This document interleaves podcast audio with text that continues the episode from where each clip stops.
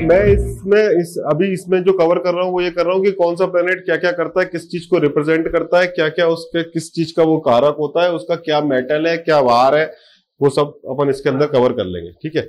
उससे संबंधित कौन कौन से प्रोफेशन होते हैं कौन कौन सी एजुकेशन होती है, वो सब उसके अंदर कवर कर लेंगे अपन नॉकिन ऑफ़ नाइन तो इसको आप सुन अच्छे से लेना, क्योंकि ये अप्लाई करना पड़ेगा आपको तो सभी ग्रहों का राजा है सूर्य।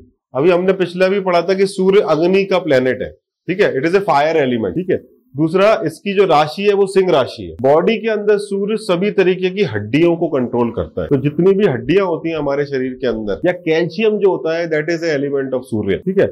इसका रंग जो है वो ब्राइट रेड ठीक है? जो चम, भड़कीला लाल होता है, वो सूर्य का रंग है। अगर आप जनरल जनरल प्रिंसिपल में बात करो तो सरकार सूर्य को सूर्य से देखते हैं। तो any government officer any government any bureaucrat सभी तरीके की सरकारी नौकरियाँ, सभी तरीके के सरकारी काम, धंधे, सरकारी एक्शन देश के बारे में स्थिति इकोनॉमी ये सब सूर्य से देखी जाती है। एनी फॉरेन रिलेशन मतलब बायोलेटरल रिलेशन बिटवीन गवर्नमेंट वो सब हम सूर्य से देखते हैं। उसका सूर्य कारक सूर्य कारक है। रिश्तों की अगर हम बात करें तो सूर्य पिता के कारक है। ठीक है?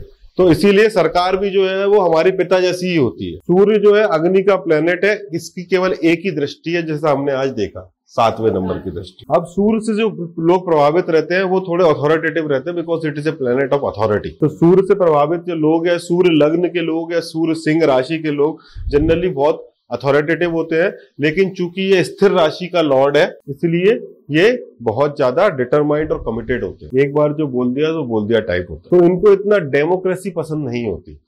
अच्छा। ठीक है? तो क्योंकि ये जो है जनरली रॉयल परिवार रॉयल सूर्य इज़ रॉयल ठीक है? सूर्य जो है वो राजा है। तो राजा हमेशा आदेश देने का काम करता है। वो बहुत ज़्यादा थॉट सुनता नहीं है लोगों के। जब ज़रूरत होती है तब सुनता है। तो पूरे पूरे नौ प्लेनेटों में अगर मैं मैं ऐसा मानता हूँ कि सूर्य एकमात्र एक ऐसा प्लेनेट है जो कुछ नहीं करता।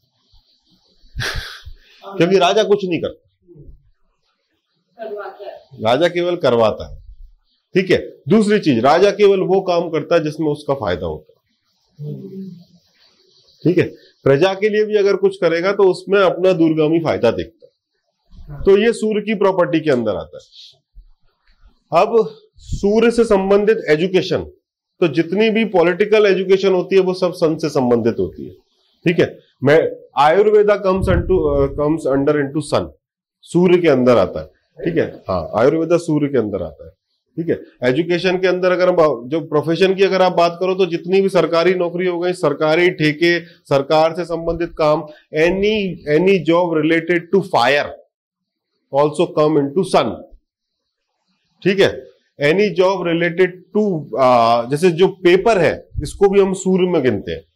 ठीक है? पेपर जो है, लकड़ी काट के बनता है, सूर्य, क्योंकि सूर्य वनस्पति का कारक है।